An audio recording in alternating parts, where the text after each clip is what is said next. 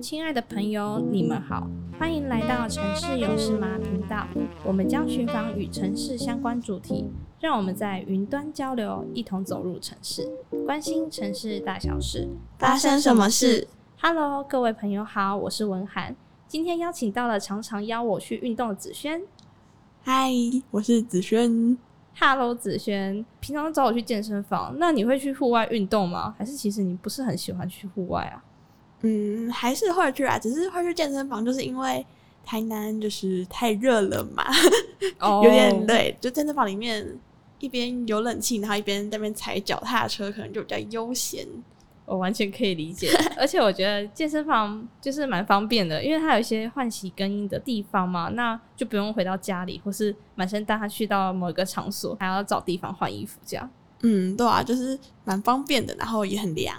不过我觉得就是刚刚说踩脚踏车嘛，就我觉得就这件事来说，它跟外面实际踩的真的还是有差啦。就是虽然说在里面很爽，就是有冷气在那边吹啊，然后可以一边踩一边看电视，不过就是会有一种好像。嗯，比较没有变化感嘛，就是外外骑脚踏车就可以一边骑啊，然后感觉到你的脚正在带动那个脚踏车，然后可以一边看外面的风景，就可以看到你可能沿路骑过这些地方，就原来已经骑那么远了，然后有很多不同的景色啊，就是我觉得还是有差了。嗯，我完全可以理解。就是我之前在健身房的时候，像在跑跑步机或者踩那个脚踏车的时候，我自己都会觉得自己像一个松鼠或者像仓鼠。就是它会在滚轮上一直跑的那种，我就觉得哇，什么时候可以结束？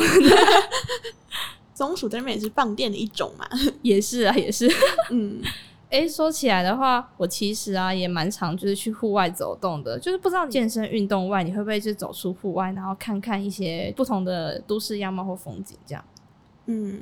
哦，我觉得在台南的话，我好像还是骑车比较多，就是虽然还是会想要去。不同的地方走走，可是好像都是以机车去移动。那我觉得像骑车的话，好像都会比较像是点跟点之间的移动，好像就不太会注意中间到底发生什么事，或者经过哪些地方。哦，我觉得我有时候也会有这样的感觉，因为你平时就是骑车看前方嘛，那你不会左右张顾旁边的建物或是一些行人到底发生什么事情。很长的，就是为了目的而出发。嗯，对啊，就像我后来就是寒暑假，如果回北部，然后可能去到双北一些大众交通运输比较方便的地方，我就会用走路或者骑脚踏车的，就会有更多的时间跟余韵在那边看一下周围的一些房子长怎样啊。我觉得可能有一方面是进都市计划系的一个职业病吧。不过就是嗯，感觉步调更慢，可以看到城市更细微的一些样貌，我觉得还蛮有趣的。嗯。哎、欸，那这样听起来你会喜欢就是绿道这种东西？哎，哦，绿道是像嗯有树的步道这样吗？嗯，其实有点算是其中一种，因为我们上集提到绿道啊，就会像我们刚刚说的那样，但其实啊有更广的诚意，就是它并非只是提供一个休憩的场域，是会建构一些文化的传承，然后深化我们这边在地的记忆跟智慧。其实啊，了解了一下我们台湾目前的规划跟设计啊，有些比较好的起色了。当地的公民跟协会也会由下往上倡议，那政府听见声音之后，也会一起去做规划。我们的协会啊，也会找一些私人的顾问公司啊，一起做参与。那公司合并嘛，就会去达到一个比较好的效果。哦，听起来好像很厉害，就是感觉它好大哦。嗯。而且我觉得啊，它其实之后像国外的观光客也想来的时候，那规划好的话，也会吸引一些人，就是踏进我们的台湾的一些深山里面啊，然后去看看我们台湾不同的样貌。哦哦，你刚才说的绿道是不是像那种可能它是跨越好几公里的那一种，然后可能在一条河边？然后大家可以透过走那个绿道去看一下周围的一些环境变化那一种吗？嗯，有点像，就是不知道你有没有那种，就是在生活中可能是家附近就会有一个比较像是两旁种满树的一个小道，其实走出去啊，看到一些居民在那边运动啊，或是走一直走一直走，然后走到某个地方之后再回来这样。哦哦，这样我想到我那时候回北部的时候就有骑，就是我们家后面有一条溪。然后那边就有规划一个蛮完整的自行车道，就是那边就是在溪的两侧就会有规划一些步道啊，然后就沿着整条溪，蛮远的，应该也有个五六公里或是更长。应该有更长，对。然后就是我在那边骑自行车的时候，就会看到有很多居民啊，他们可能下班就在那边跑步，然后也会带小朋友或者带一些狗啊出来放电之类的，就觉得蛮有趣的。嗯，我觉得这样的话其实蛮好的，因为它只就在我们生活周边嘛，就不会想象的就是哦，它其实离我们很遥远，那我们要走到一个地方才有办法从这个地点开始去做一些深入我们自然环境的这个动作。那其实啊，我们刚刚讲到这些绿道啊，它有时候串联起来也会保全我们一些生态，那有助于一些生活品质的提升。像我们刚刚说的那个沿线规划进去啊，在视觉上一定也会有一些比较漂亮的美景，像树种下去就会觉得哦，这边绿意盎然哦。嗯，而且我想到，就是因为我们刚我刚才说，就是在我家后面那个叫河滨步道好了，嗯、就是河旁边啊，可能就也不太适合做一些太强的发展，或是盖一些很高的大楼啊，或者太密的房子之类的。那如果它透过绿道这种方式，它也可以去确保周围的一个环境嘛，或是去做一个缓冲带。嗯，我觉得这样的话也会给我们一个非常好的绿色空间，然后还会有一个算是让我们休憩的一个场所。嗯，就我觉得在都市里面，好像真的很需要这一种可以让人可以跟自然亲近的一个机会，或是一个空间。嗯，一定的，就觉得来到台南的时候，觉得蛮惬意的。因为其实，在北部虽然有很多就是可以休憩的场所，但是因为北部本身就是一个高楼群聚的一个地区嘛，那它会做一些开放空间的一些回馈跟设计。我们走在路上，虽然知道那边走起来很舒服。但是还是没办法比，就是像你刚刚说的，就是在河堤旁，然后就可以边走，然后边可以感受到自然的接触，这样。嗯，我觉得现在好像就算是刚刚讲到的一些河滨步道，或是一些在河畔旁边的绿道，我觉得其实它虽然说现在有已经是一个很大的进步，但是我觉得它跟我们现在大部分人的城市生活的连接还是。有一点远，就是现在城市发展的地方不一定会在河旁边，或者旁边就会有个绿道，感觉都是会先种一些商业区啊、住宅区那些，先把一些基础我们民生需要的地方先规划好，就好像这些空间需要特别的去找它在哪里。嗯，就是我们先把一些住宅啊、商业化好，然后剩下的地就是规划成一些绿色空间嘛。但我觉得像这样绿道不应该只是一个都市的附属品吗？因为像我们知道，台湾其实有几条国际级的绿道，他们呢算是可以保留山到海之间的廊道连接，那也串联了一些自然跟文化，像是啊山海圳，它就是一个从。国家公园跟部落的串联，然后延伸进玉山，那这种自然的环境可以让进去的人更深入，看到一些不同的灵态啊，然后还会进入到一些原住民的部落，这种啊一次可以看很多东西的，我觉得还蛮不错的。嗯，听起来蛮特别的，就是没有想到这些那么多元的文化或者自然景观，它居然可以同时分布在同一条道路上。嗯，而且啊，其实想想，因为它如果规划的不错的话，也会吸引一些人过去嘛。那我觉得它应该也会带动一些观光。我觉得它不会是一个都市的附属品。那它除了这些机能以外啊，它应该还会有一个比较特殊的定位。嗯，是什么定位？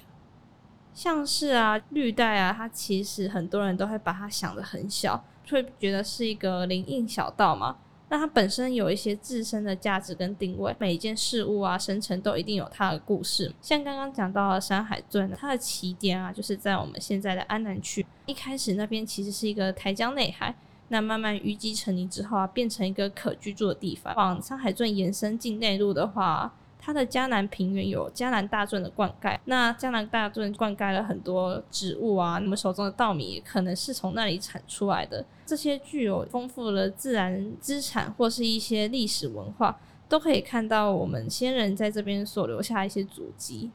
哦，确实，在你讲这些之前，绿道对我的印象就是那种可能平常可以走走路的一些林荫小道，就我没有想到它居然是可以那么的大。然后你刚才说的那些文化，就是像台南安南沿海那边，其实早期都是呃海，就是它还不是路，它是慢慢的后来淤积才变成现在这个样貌。那如果从海边啊这样一路往山上的方向走，这样一路走，慢慢的上坡，确实可以看到很多不一样的。不管是生态也好，文化也好，好像就是慢慢的看到台湾一整个演变的过程。那如果未来外国人啊，或是一些比较不认识台湾的人，透过这一条路，也可以看到很多平常在城市生活看不到台湾的一些样貌。嗯，没错。而且啊，它除了一些本身价值外啊，像是环境啊，因为我们刚刚说到绿道嘛，其实它会把植物种在一些道路的两侧，那不单单啊给予一个比较好行走的环境。也会给附近地区有一个比较好的绿色开放空间。绿道的腹地啊，其实应该要来的大一点，不应该像是我们刚刚说的，就是住宅区、商业区划设完之后，剩下来的地方再来做绿道。嗯，确实，就是它应该是要是一个正的空间被看待，就不是说好像已经有个空地，好像可以规划绿地哦这样。嗯。而且其实大家都知道嘛，我们一些住宅需求啊，都会想要有一些公园绿地在附近。那这些绿地啊，其实也会带一些房价的上涨。我们都市计划在相关规定，在绿带的比例啊，在都市这也不少。我们也可以知道，它其实对我们来说很重要。可是啊，台湾在相关绿道的法规啊跟规划就没有想象很完整的体系。哦，那嗯，刚刚说台湾目前可能还没有嘛？那国外现在有没有哪些国家可能有一些做法嘛，或者是法规去将这些值得保存的资源啊去做一个串联？哎、欸，我知道的就有香港跟英国，我觉得他们都还蛮有趣的。像香港啊，他们就是有一个手作步道；英国的话，它有一个是英国的伦敦绿网计划，那它是透过绿网去建构这是伦敦整个的生态资源。然后在申请一些建造的时候啊，那些平面设计啊，或是一些材料的选用，都会去考量啊，它对当地的自然是否会造成一些影响。哦，你刚说那个伦敦计划啊，感觉超级全面、超大的，就是它已经跳脱我们刚刚说的单纯只是一条绿道或是一个可以步行的空间，它还延伸到说其他的一些绿色基盘设施啊，就是包括它在。盖房子的时候，它的一些建材要怎么去运用，可以更环保，对我们的自然影响更少。我觉得这种它不仅限于是在我们平常走的绿道，它也可以去让我们生活的地方可以降低对自然的影响。嗯，而且我觉得他们除了这个之外，他们想得更深远，就是他们其实有一个分级的概念，他们在自然的保育场址分成了三级，像刚刚讲的那种家附近的平常可以接触的这种。他们就会被分成一些社区级啊，那再往深山一点走，就是比较远的那种林地啊、河川，他们啊就变成一个区级了。而最上级啊，可以比喻我们台湾玉山比较那种深山野林的，他们就称为都会级。我觉得啊，其实依据不同的尺度分级啊，可以知道他们的重要性外，知道哦，真的亲近程度还蛮近的，那我可以这样过去。嗯，我觉得像这样分级其实。还蛮不错的，就是它不只是平常路边的一条小道，它可以是叫绿道。然后可能再大一点的，可能在深山里面啊，或者森林里面比较长一点的，可以步行的，它也可以叫绿道。或是在更大尺度，就像我们刚才讲到的台湾，可能从海到最高的玉山，一整条这样那么大的一个空间，它也可以是绿道。其实可以看到它所涵盖的面向是很广的。嗯，那不过我也很好奇，就是像刚刚提到的。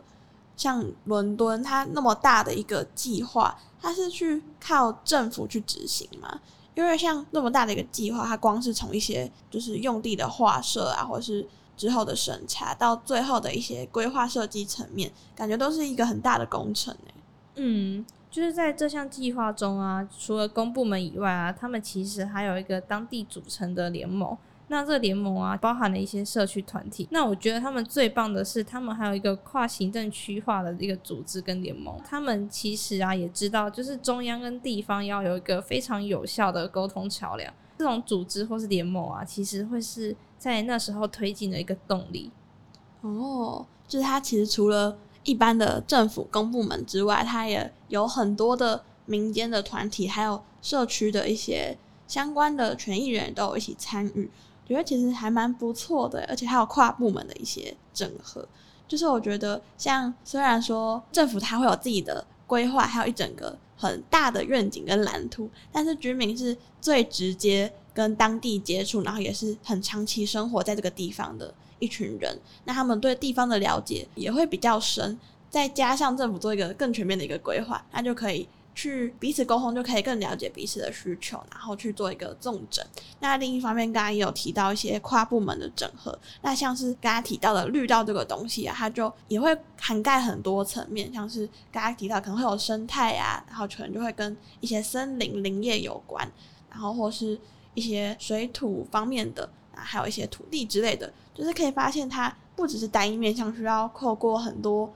不同的专业或是相关的人去沟通和协调，嗯，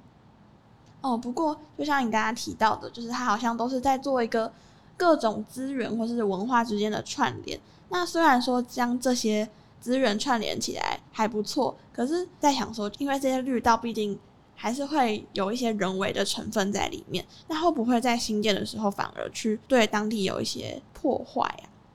嗯。我自己觉得啊，绿道规划虽然很好，但还是要考量当地的条件跟一些自然的多样性，不能路开下去就破坏了当地的自然生态或水体。那其实我知道啊，就在香港，他们其实有发展手作步道，主要是透过一个就地取材的方式去取代那种人工的水泥啊，或是一些铺料。那这些取材呀，也相对会对我们自然生态的伤害来得小一点。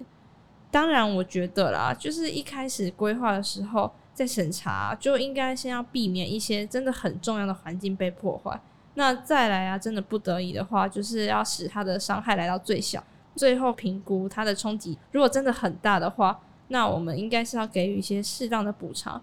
像我知道英国目前的标准作业流程啊，就会大概是像我刚刚说的那样。哦，我觉得你刚才说到香港的那个手作步道，其实蛮特别的，就是居然可以透过先去盘点，像是当地可能有哪些材料或者哪些资源可以使用，就是感觉会有一种好像把当地的一些资源嘛去做一个重组，然后去营造出一个空间，就不会说再多人工的一些设施去对当地比较多的冲击。嗯，就是我觉得用这种就地取材的方式去将当地的资源做另外一种的使用，去取代。水泥啊，或是一些比较人工的设施，就是我觉得会有一种好像让这些资源有点回归土地，然后避免人需要这些空间去对环境做一些破坏。嗯，哦，像然后像你刚刚提到，就是英国也有一套标准作业流程啊，那像台湾也会有一些法规可以去约束吗？哦，其实啊，在二零一七年的时候啊，我们就有发现台湾其实蛮缺乏这种系统性的整合。从我们一些整体的规划，还有生态冲击，那不同层面来看的话，其实啊，在整合上真的是蛮困难的，没有一个非常一致的体系去做一个串联，把它们并在一起的动作。所以啊，提出了国家绿道法的草案，希望啊，它作为一个以后实施的规范。哦，像你刚刚说缺乏。比较系统性的整合，你就会想到现在好像真的蛮多一些特色自然环境景观啊，或是人文的资产都是比较零散的散落在各地。那如果可以透过一些空间规划的手法去串联的话，感觉会是一个改变地方嘛，或是让这些资产可以活化，被更多人看见的一个机会。嗯，有这个法的成立之后啊，可能会带动一些风气。让一般不知道的人，就是可以知道哦，其实有绿道这个东西。那原本知道的人，可以更容易接触到它，可以亲近我们台湾比较像是深山野林丰富的自然资源，或是一些人文造景。嗯，我自己也是蛮期待国家绿道法之后通过，然后我可以实际的去走更多这种绿道，去认识台湾。因为我觉得其实我自己现在目前。还是对台湾了解太少，就是觉得在台湾有更多地方是必须要亲自走过，然后去看到才会了解的。嗯，我会觉得，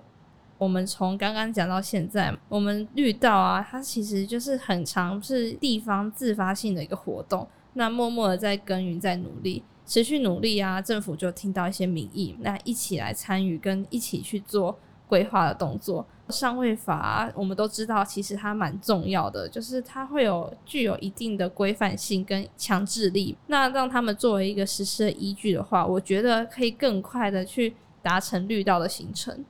嗯，我觉得确实就是政府跟民间他们双方不断的沟通，真的是一个很重要的一件事。就是居民啊，虽然他们可能会有一些想法，但是他们没有那些他们可以实际去应用或是实际去达成的一些工具。那政府他就可以去听民众的想法，然后再加上他们原本的一些本来就有的一些愿景啊，去做一个整合，然后去做一个更有效的推动。嗯。